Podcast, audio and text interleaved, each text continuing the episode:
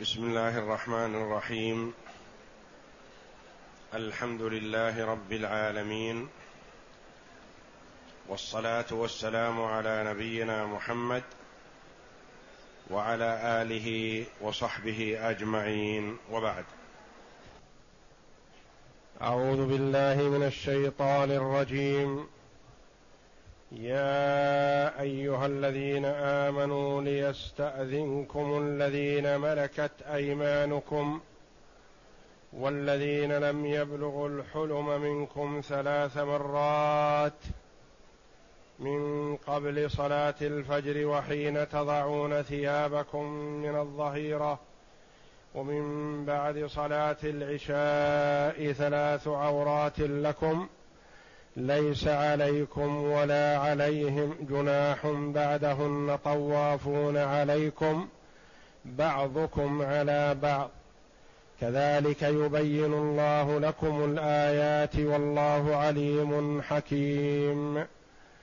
وإذا بلغ الأطفال منكم الحلم فليستأذنوا كما استأذن الذين من قبلهم كذلك يبين الله لكم آياته والله عليم حكيم. والقواعد من النساء اللاتي لا يرجون نكاحا فليس عليهن جناح فليس عليهن جناح أن يضعن ثيابهن غير متبرجات بزينة وأن يستعففن خير لهن والله سميع عليم. تقدم في أول السورة بيان أحكام الاستئذان وعدم دخول البيوت إلا بإذن.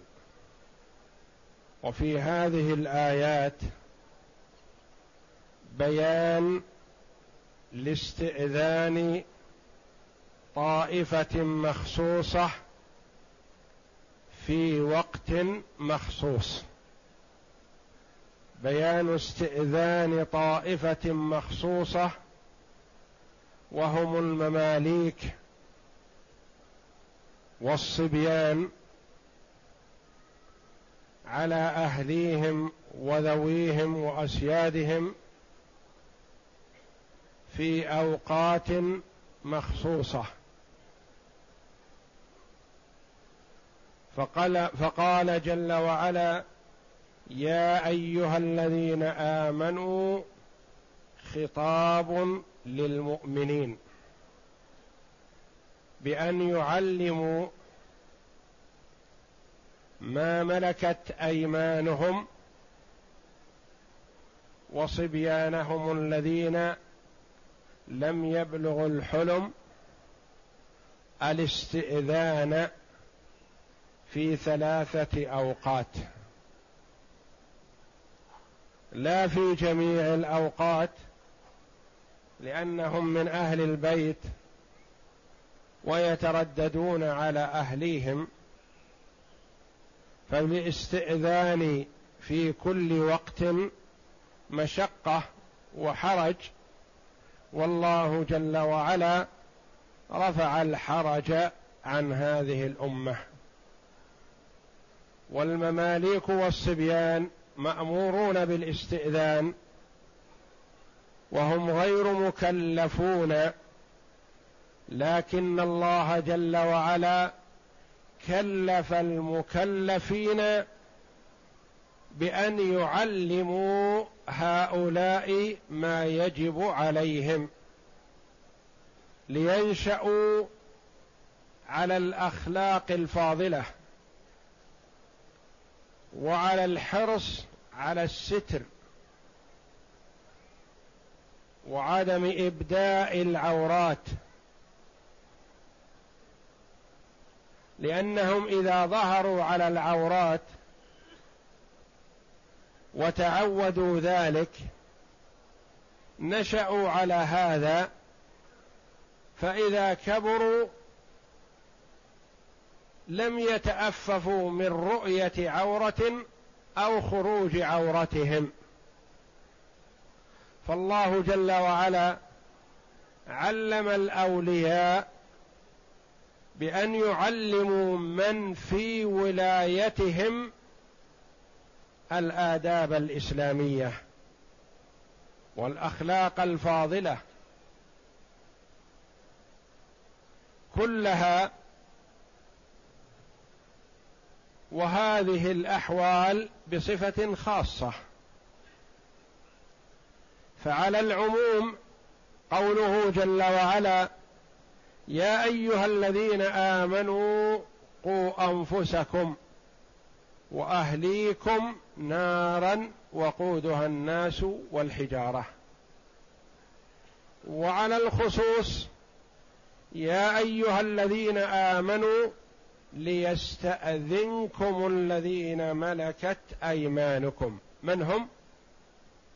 هم الأرقاء العبيد المملوكون ملك اليمين. وملك اليمين في الإسلام سببه الكفر. يكون الرجل في ملك اليمين إذا أخذ عنوة. انتصر المسلمون على الكفار فسبوا نساءهم وذراريهم واسترقوهم فيكونون أرقا للمسلمين. ما سبب هذا الرق؟ هو الكفر. ثم قد يسلم وتسلم ذريتهم فيبقون في الرق. ثم إن الإسلام حث على الحرية وعلى العتق. رغب المسلم في أن يعتق. تطوعا تقربا إلى الله جل وعلا أو كفارة على سبيل الوجوب. إذا أتى وفعل ما يستدعي الكفارة فأول الكفارات هي عتق رقبة.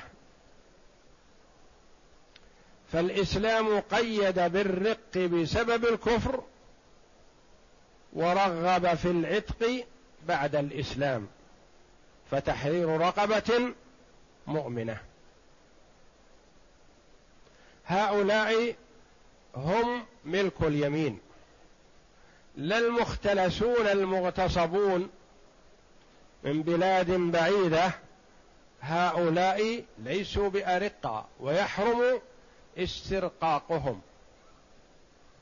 ولا الأجراء الذين يعملون بالشهر أو بالسنة أو باليوم. هؤلاء ليسوا بارقه ولا ملك يمين وإنما يسمى أجير. ليستأذنكم الذين ملكت أيمانكم والذين لم يبلغوا الحلم منكم من أولادكم الذين لم يبلغوا الحلم الصبيان. ليستأذنوا. دائما وابدا يستأذنوا؟ لا. ثلاث مرات. أنتم مأمورون بأن تعلموهم الاستئذان ثلاث مرات. من قبل صلاة الفجر. هذه واحدة. وحين تضعون ثيابكم من الظهيرة. هذا الوقت الثاني. ومن بعد صلاة العشاء الوقت الثالث. قيل في سبب نزول هذه الآية أن النبي صلى الله عليه وسلم أرسل غلاما يقال له مدلج ليدعو عمر بن الخطاب رضي الله عنه إلى النبي صلى الله عليه وسلم في وقت القائلة. فاندفع الغلام ممتثلا أمر النبي صلى الله عليه وسلم سائرا حتى وقف على رأس عمر رضي الله عنه وهو راقد. فدخل عليه الغلام فنبهه فانتبه فرأى منه ما يكره عمر رضي الله عنه أن يرى منه. حال استيقاظه.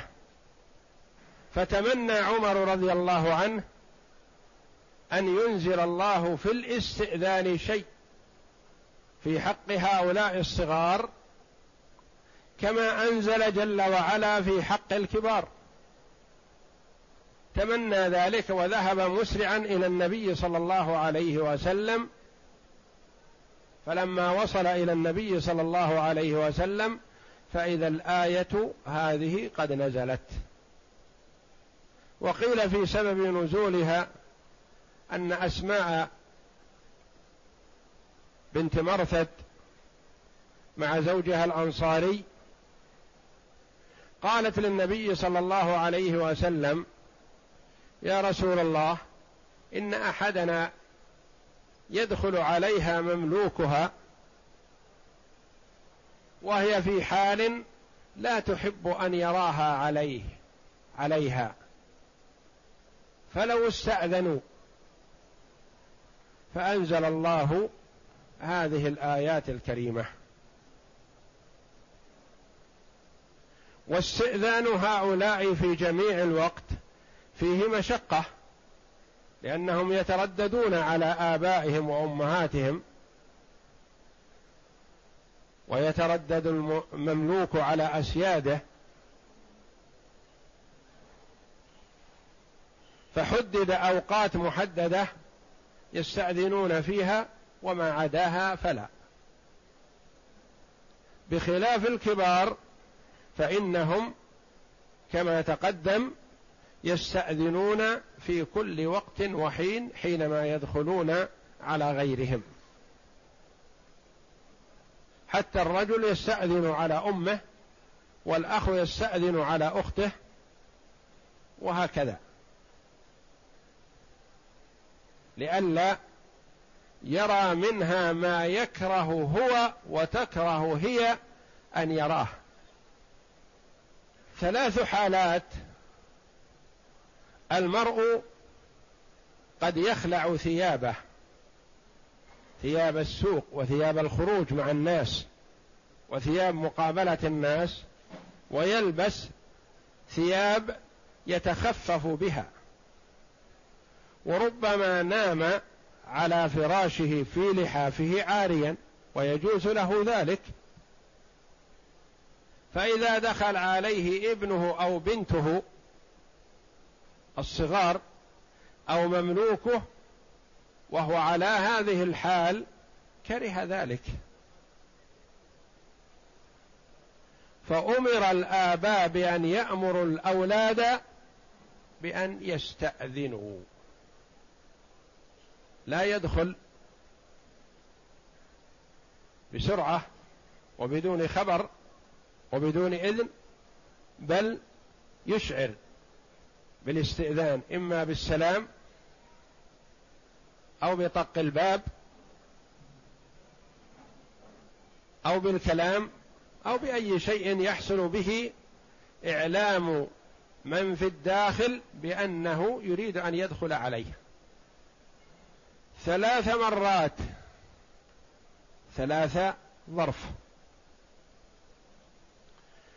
ما هذه الثلاث؟ قال من قبل صلاة الفجر. يصح أن تكون خبر لمبتدأ محذوف تقديره هي هي من قبل صلاة الفجر. وحين تضعون ثيابكم من الظهيرة. هذا وقت ومبين فيه علة الاستئذان وسبب الاستئذان وهو وضع الثياب.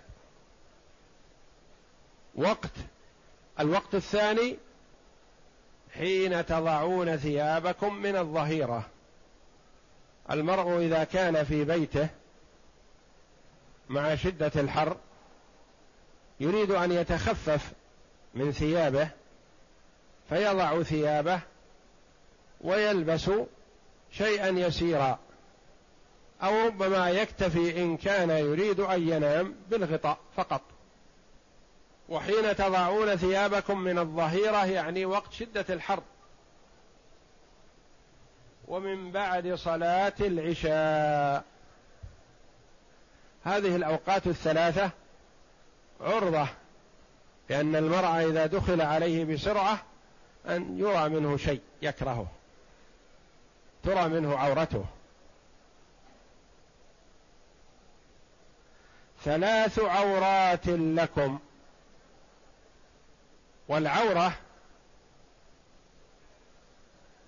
هي ما يستحيا منه ويراد بها هنا السوءة سوءة الإنسان لئلا ترى عورته أي سوءته.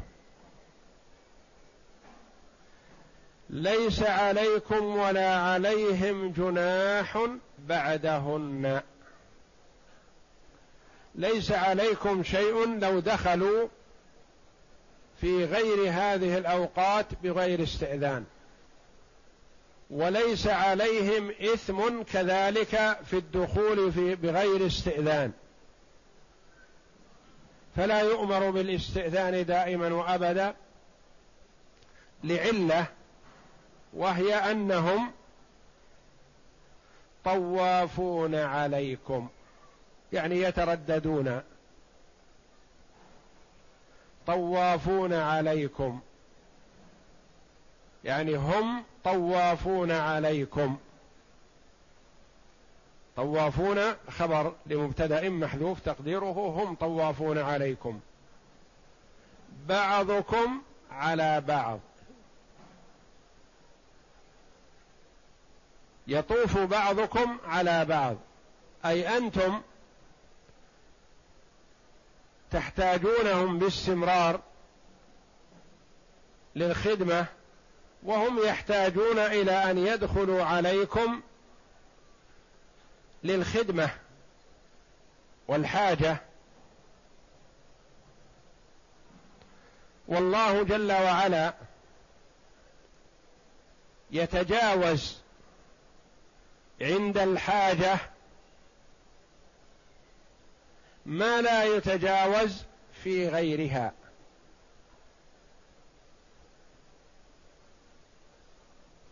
وذلك أن النبي صلى الله عليه وسلم لما دنت منه هره جافى لها الإناء لتشرب من الماء الذي يريد أن يتوضأ به. فكأن بعض الحاضرين استنكر وتوقع أنها تنجس الماء لأنها تأكل الخشاش وتأكل القدر. وربما كان فمها نجس. فلما رأى النبي صلى الله عليه وسلم ذلك ممن حضر قال إنها من ليست بنجسة إنها من الطوافين عليكم والطوافات. يعني ما تستطيعون البعد عنها وطردها هي تتردد عليكم. فعفى الله جل وعلا عما يحتمل فيها من النجاسة لأجل كثرة ترددها على أهل البيت. فسؤر الهرة طاهر. فهذا تعليل من الله جل وعلا لعدم الاستئذان في غير هذه الحالات الثلاث. الحالات الثلاث الأولى قبيل صلاة الفجر. وقد روى ابن عمر أو ابن عباس رضي الله عنهما سنة الفجر عن النبي صلى الله عليه وسلم عن أمهات المؤمنين وقال إنها ساعة لا أدخل عليه فيها أو لا يدخل عليه فيها. يعني قبل الفجر. فهذه واحدة. الثانية حينما يكون الإنسان في القائلة. الثالثة إذا أوى الرجل إلى بيته ودخل مكانه الذي يرقد فيه من بعد صلاة العشاء. طوافون عليكم بعضكم على بعض كذلك يبين الله لكم الآيات. مثل هذا البيان يبين الله جل وعلا ما يريد بيانه لتكونوا على علم وبصيرة.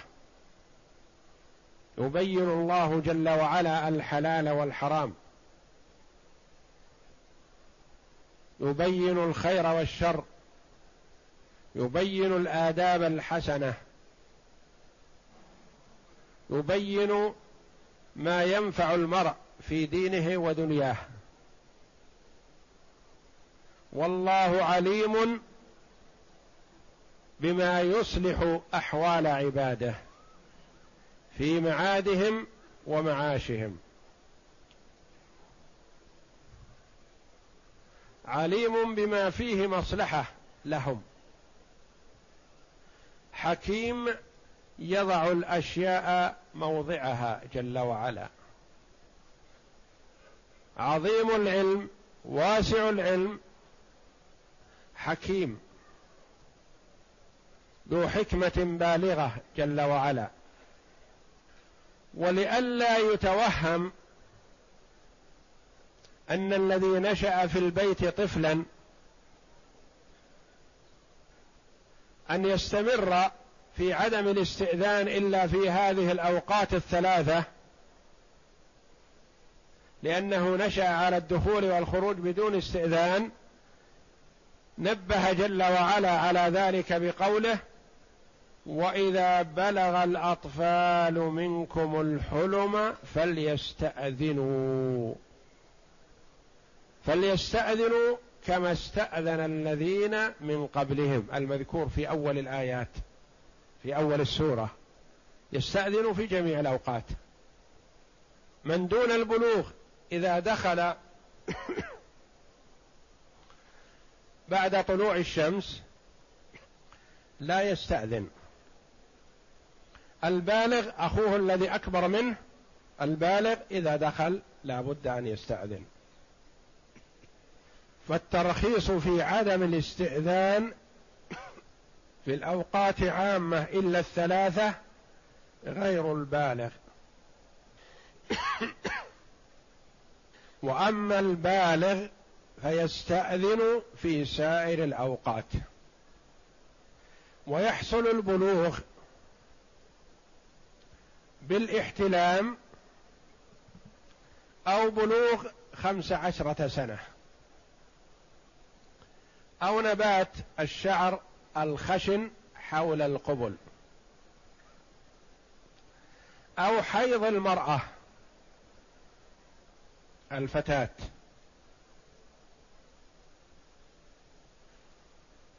على رأي الجمهور.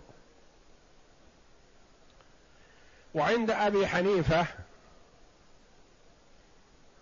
كذلك إلا في السن فعند بلوغ ثمان عشرة سنة. إذا احتلم أو حاضت المرأة بلغ. وإن كان في السن العاشرة.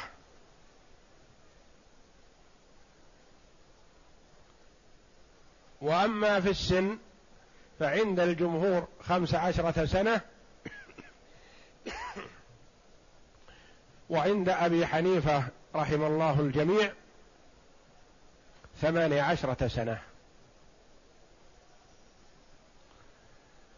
وإذا بلغ الأطفال منكم الحلم فليستأذنوا في جميع الأوقات كما استأذن الذين من قبلهم. كذلك يبين الله لكم آياته والله عليم حكيم. ناسب ختم هاتين الآيتين بوصف الله جل وعلا بأنه العليم الحكيم لأن فيهما تشريع وإصلاح للبيوت. فالمشرع عليم بمصالح عباده حكيم فيما يصلح لهم وما يناسب. ثم بين جل وعلا أحكاما خاصة بالنساء. فالمرأة إما أن تكون شابة يتطلع إلى النظر إليها فيجب عليها الستر. وتغطي وتستر عموم بدنها عند الرجال الأجانب. والحرة كلها عورة إلا وجهها في الصلاة فقط. إذا لم يكن عندها رجال أجانب. فإن كان عندها رجال أجانب سترت وجهها. وجميع بدنها. لأن إظهار الوجه من إظهار المحاسن فحسن المرأة في وجهها وجمالها في وجهها وقبحها في وجهها. والوجه هو الذي يتطلع الرجال إلى النظر وسائر بدنها. يجب عليها أن تستر جميع بدنها عن الرجال الأجانب. استثنى الله جل وعلا صنفا من النساء.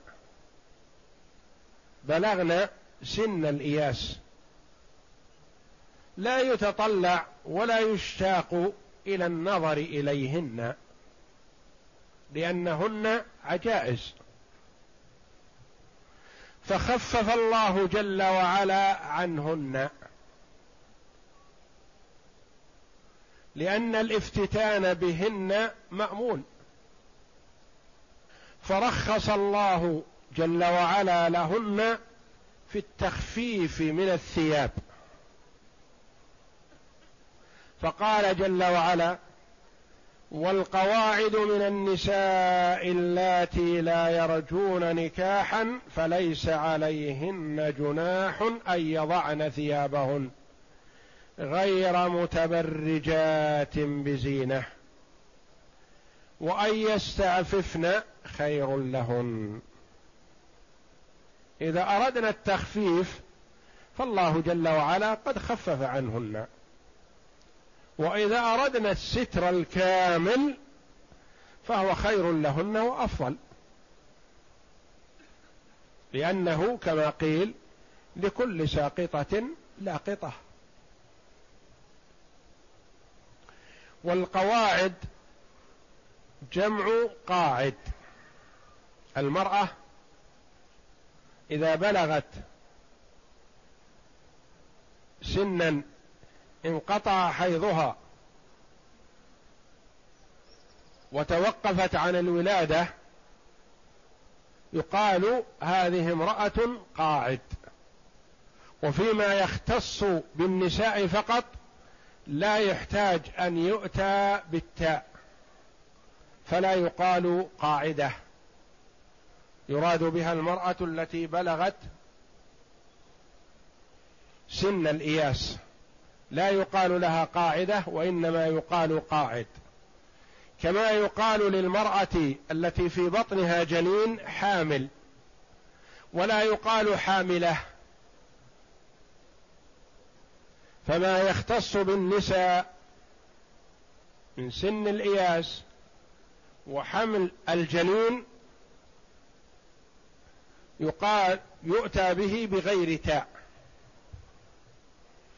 وما يشترك فيه الرجال والنساء يؤتى بالتاء للنساء. فيقال هذه امرأة قاعدة في الخيمة. قاعدة. لأنه كما يقال هذا رجل قاعد في الخيمة أو في البيت أو في الغرفة. ويقال هذه امرأة حاملة متاعها. حاملة يؤتى بالتاء لأنه يقال هذا رجل حامل متاعه. وأما الحمل حمل الجنين في البطن فيقال هذه امرأة حامل. والقاعد التي أيست من الحيض والنفاس والولادة يقال هذه امرأة قاعد. فالقواعد جمع قاعد.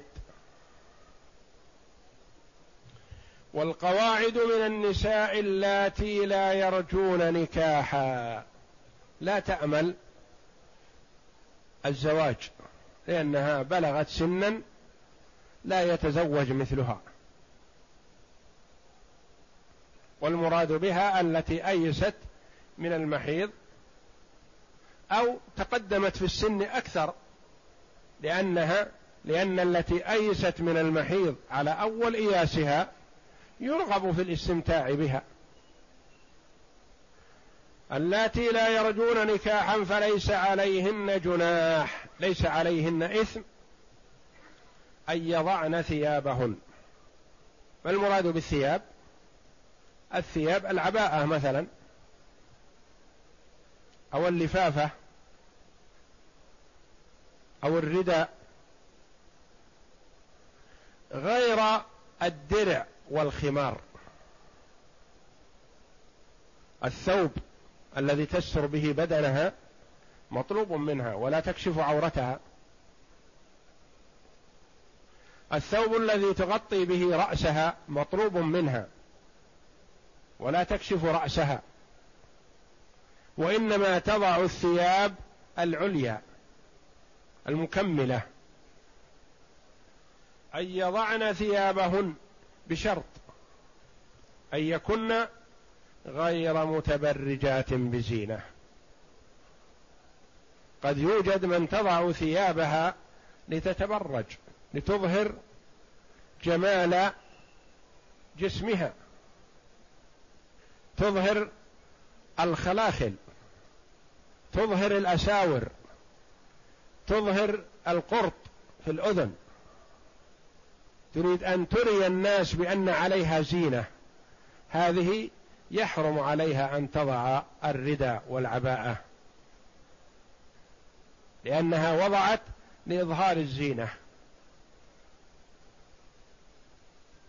والتبرج الظهور. والبروج بروج السماء سميت لظهورها. وبروج مشيدة يعني مبنية ظاهرة عالية يراها الناس. فإذا كانت قاصدة الظهور بوضع الثياب فيحرم عليها ذلك حينئذ. وإنما إذا قصدت من وضع الثياب التخفيف وليس هناك زينة تخرج فلا إثم عليها فالله جل وعلا قد خفف عنها. لكن إذا قصدت خلاف ذلك إذا قصدت إظهار زينتها فيحرم عليها ذلك ولا تضع لباسها الأعلى. غير متبرجات بزينة. فالتبرج ممنوع للكبيرة والصغيرة حتى العجوز. إذا أرادت التبرج فإنها تمنع ويحرم عليها ذلك. لأنه دعاية للفتنة والتبرج بالنسبة للنساء منسوب للجاهلية لأنه من فعل الجاهلية لا من فعل الإسلام ولا من فعل المسلمات. فالمسلمة التي تتبرج تشبهت بالكفار. ولا تبرجن تبرج الجاهلية. فالمسلمة التي يتلاعب بها الشيطان وتظهر محاسنها أمام الرجال الأجانب فيها صفة من صفات الجاهلية. فيها خروج عن تعاليم الإسلام. فيها شيء من الفسق لأنها بفعلها ذلك تخرج على تعاليم الإسلام فتكون فاسقة. والنبي صلى الله عليه وسلم أمر النساء بالصلاة في البيوت من أجل الستر. ومن رغبت الصلاة في المسجد فلا يمنعها وليها وإنما عليها أن تلتزم بالآداب الإسلامية فتخرج ساترة لجميع بدنها غير مظهرة لمحاسنها. فإن فعلت ذلك وجب على وليها من أب أو زوج أو أخ أو عم أن يمنعها من ذلك. كما قال الله جل وعلا الرجال قوامون على النساء. وقال عليه الصلاة والسلام لا تمنعوا إماء الله مساجد الله وبيوتهن خير لهن. وفي رواية وليخرجن تفلات يعني بغير ثياب زينة. ثياب غير ملفتة للنظر لا تكون جميلة. حتى العباءة لا تكون جميلة والثوب لا يكون جميلا. وإنما يكون متوسط الحال. لا يكون سيء ملفت للنظر رداءة وقبحا ولا يكون جميلا ملفتا للنظر لجماله وحسنه وإنما يكون متوسط غير ملفت للنظر. يخرجن بثياب عادية لا تلفت النظر لجمالها ولا لقبحها. فحري بالأخوات المسلمات أن يتقيدن بتعاليم الإسلام ليسعدن في الدنيا والآخرة. ولا يخرجن على عن تعاليم الإسلام. وكثير من النساء مع الأسف تأتي للحج وللعمرة لتتقرب إلى الله جل وعلا فتظهر محاسنها أمام الرجال الأجانب فتسيء إلى نفسها وتسيء إلى إخوانها المسلمين. وهن حبائل الشيطان. وذكر النبي صلى الله عليه وسلم أنه يوجد في آخر الزمان نساء كاسيات عاريات مائلات مميلات. كاسيات عندهن غنى وثياب كثيرة. لكن ثيابهن لا تستر العورة. ولا تضفي الستر على المحاسن. بل إن ثيابها ربما زادتها حسنا وجمالا وإن كانت ذميمة. مائلات في أنفسهن عن الصراط المستقيم. مميلات لغيرهن من الرجال والنساء. يحبل بهن الشيطان. يكن حبائل للشيطان. يحبل بهن الرجال. يحبل بهن للرجال ليفتنهم. ربما يكون الرجل متجها إلى القبلة مصلي خاشع لله. فتمر المرأة المظهرة لمحاسنها من بين يديه أو من حوله فتفتنه وتصرفه عن صلاته. ويبدأ يفكر في هذه المرأة ويستمتع بمحاسنها فينصرف عما هو فيه من طاعة الله جل وعلا فتكون أساءت إلى نفسها وأساءت إلى هذا المسلم أو إلى هؤلاء المسلمين. فعلى الأخوات المسلمات أن يتقين الله جل وعلا وأن يحافظن على الستر والحشمة واتخاذ الثياب الساترة وعلى أولياء الأمور أن يقوموا